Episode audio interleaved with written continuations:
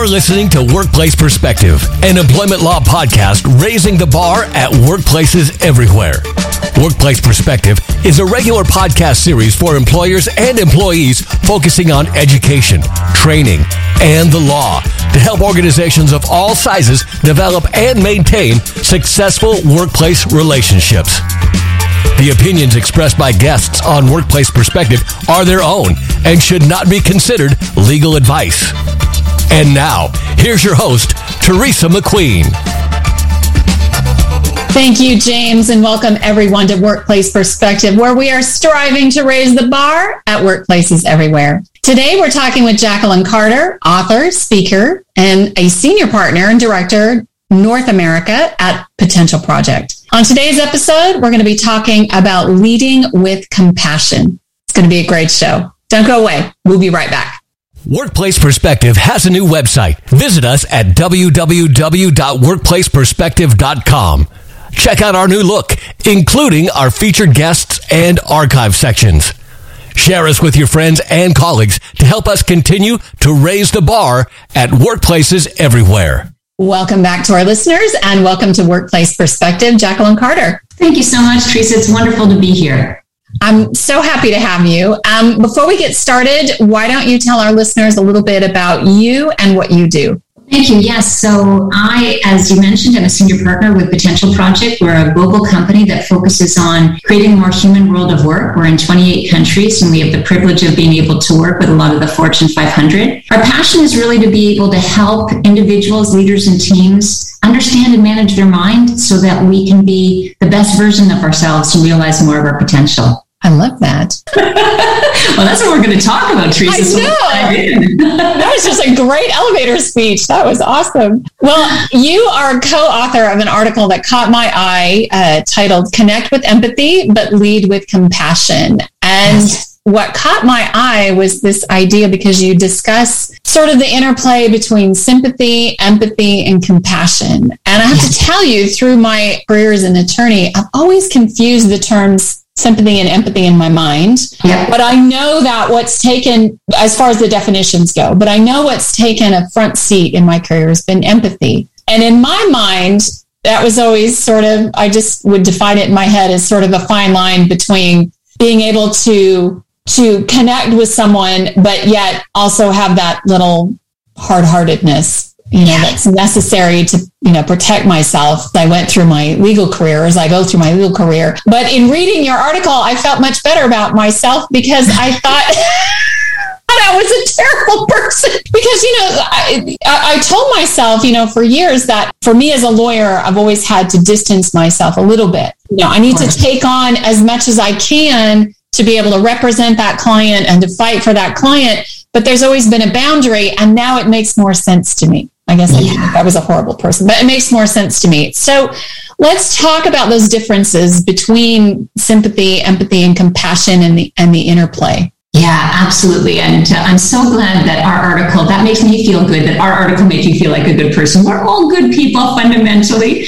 Um, so let's unpack that because I think the other thing that we recognize is, you know, many listens, listeners out there, you know, you have different cultures, different terminologies. So language is very important in terms of making sure that we're talking about the same thing. And just to be able to give you some context, we've actually partnered with neuroscientists who are looking at not only what we call these things, but actually how do they show up in the brain. And I think this is really where it gets kind of interesting because if we look at the landscape, we can start actually with this experience that we had of pity, which is, you know, not really, not really a very nice thing. It's like we're not really very sympathetic. We're not really connecting with another person's experience and we don't have a lot of desire to help. When we look at sympathy, it is that ability. You know, I can understand where you're coming from, and I have that uh, that feeling of feeling for you. So I'm, I'm I am recognizing the emotions that you're going through. The key thing about when we move though from sympathy to empathy, the difference that happens from a neurological perspective is we're actually able to feel with somebody. Feeling because what happens is the emotional activity in our brain registers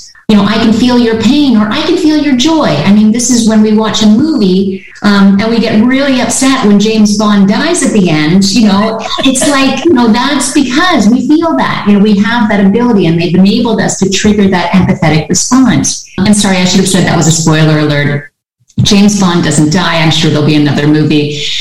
And Daniel Craig is absolutely fine, just to make sure that we don't upset anybody on the uh, on the podcast today. We'll put that um, in the show notes. Just thank you, thank you. Yeah, exactly. Spoiler, Spoiler alert. alert. um, but it is, and I think one of the things, especially with the pandemic, and you articulated it very well in terms of from a legal perspective and your work as a lawyer, Looking at one of the things that we've seen over the last two years is there's been a cry for more empathy from leaders.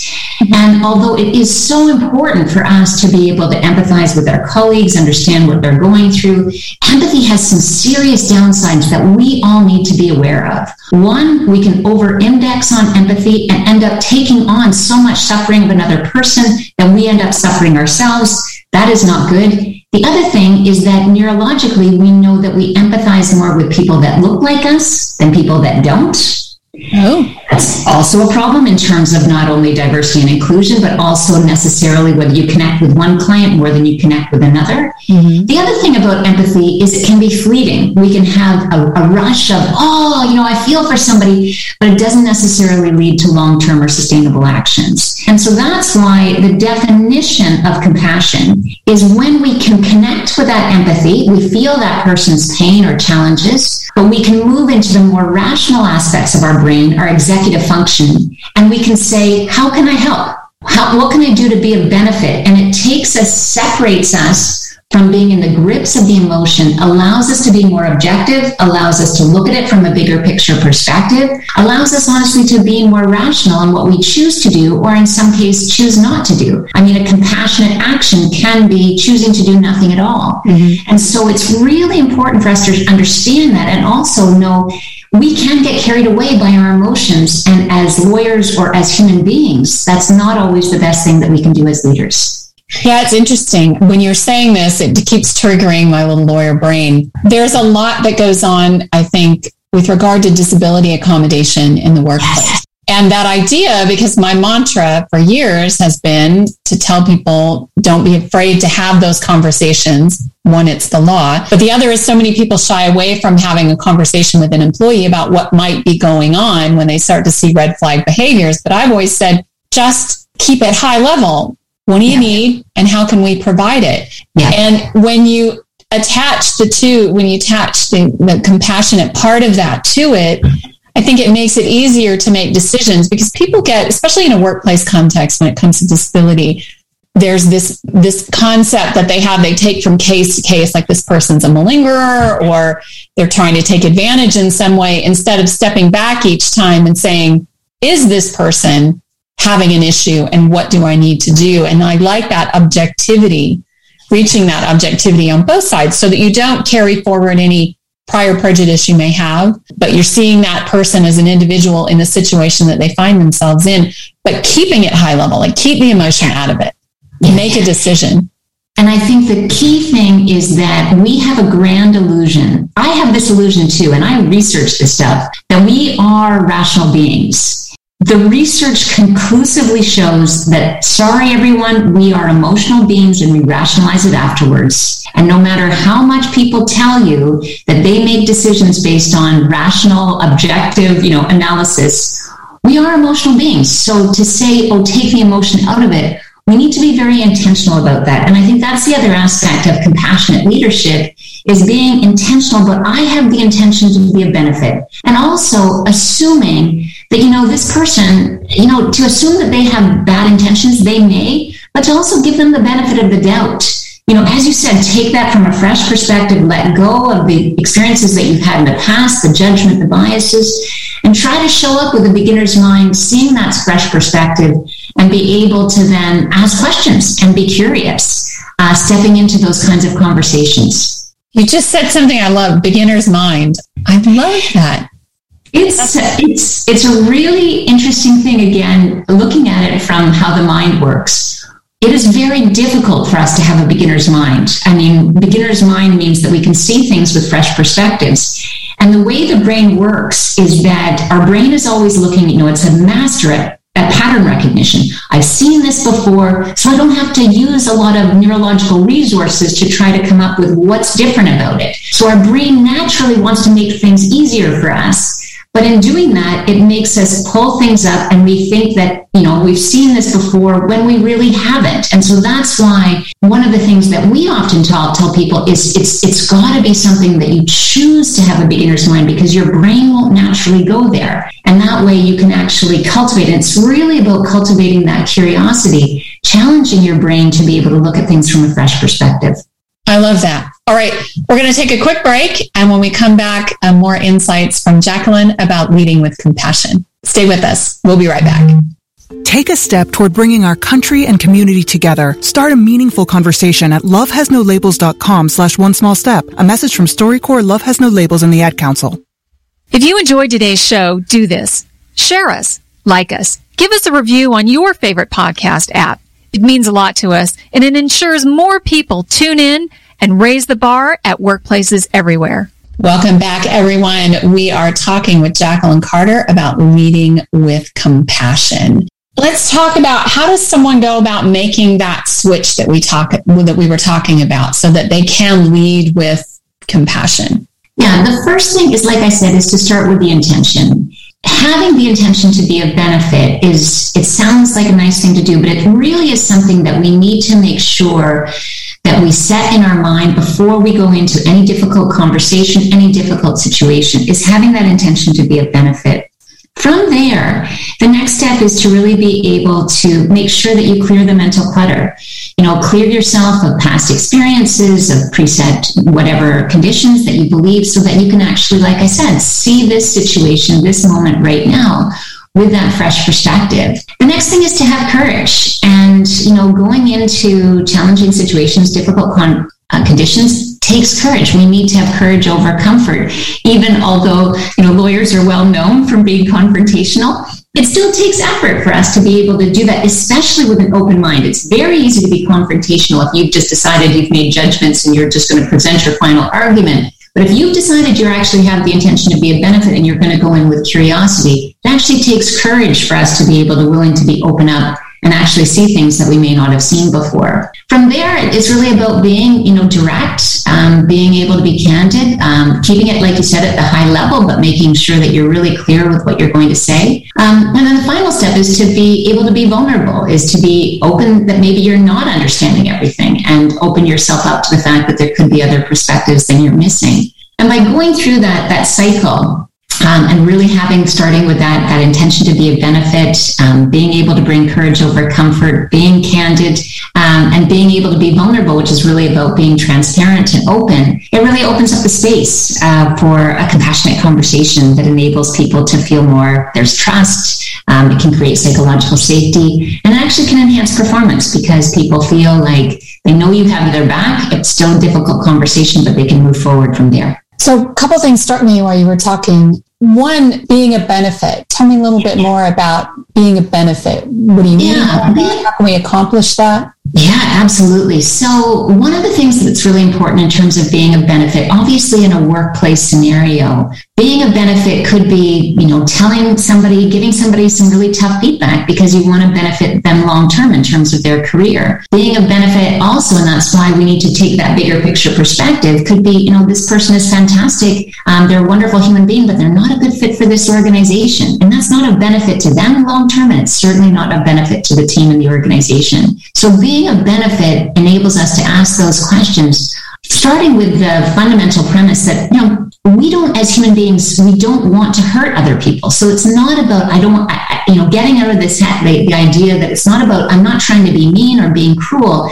I am trying to look at this from a bigger picture perspective and say, what's in the best interest of this person, of the team, of the organization? So then I can start opening up my mind to different possibilities about how to step into the situation. Yeah, it's really interesting. One of the things I keep talking about, most find myself talking about more recent, is this idea that don't let the situation get to a point where you're so angry exactly. at the person, you know, where you're so like you're just fed up to hear.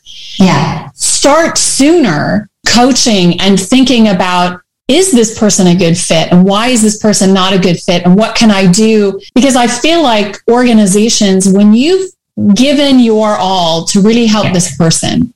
Yeah. And you can end that relationship from a point of what you were just talking about, which I would love to where you can have a conversation with someone about, look, we have really tried our best and we've given you X, Y, and Z. And I don't think this is going to work no matter what we, and you know, come to that point. Instead, it traditionally, yeah. the situations, everybody's just so angry. Yeah. And employees yeah. aren't stupid. I mean, they know when they're being set up, they know when they're being managed out.